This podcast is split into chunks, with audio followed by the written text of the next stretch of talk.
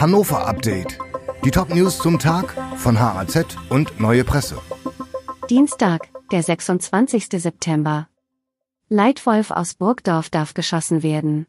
Nach wiederholten Tierrissen hat die Region Hannover eine Ausnahmegenehmigung zur Tötung eines Wolfes erteilt. Nach Informationen dieser Redaktion handelt es sich bei dem Tier um den Leitwolf des Burgdorfer Rudels.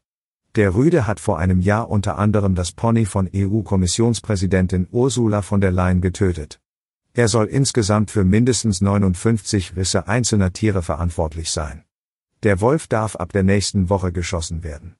Die Genehmigung gilt bis Ende Februar 2024.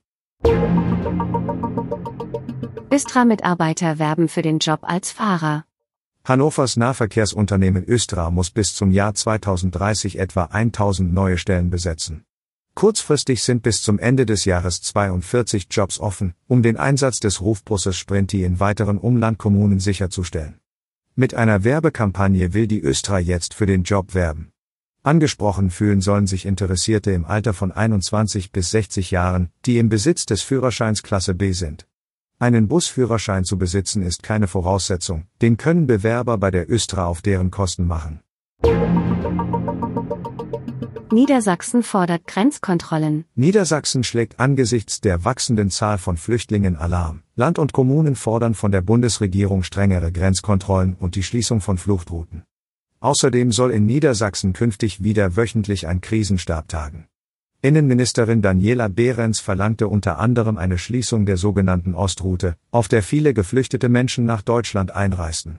Behrens wirft Russland und Belarus vor, Flüchtlinge nach Europa zu schleusen, um die westlichen Demokratien zu destabilisieren.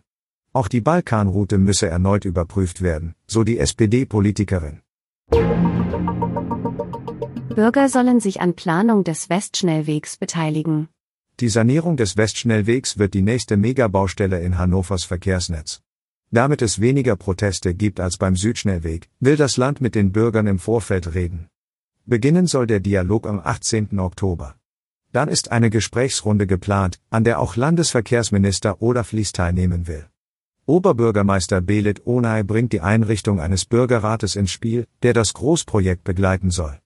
Die Teilnehmerinnen und Teilnehmer dafür könnten ausgelost werden, so Onay.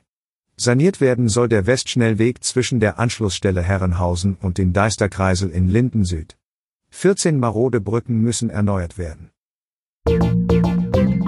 Dieses Hannover-Update wurde maschinell vertont. Der Autor der Texte ist Ralf Heusinger. Alle weiteren Ereignisse und Entwicklungen zum Tag ständig aktuell unter haz.de und neuepresse.de.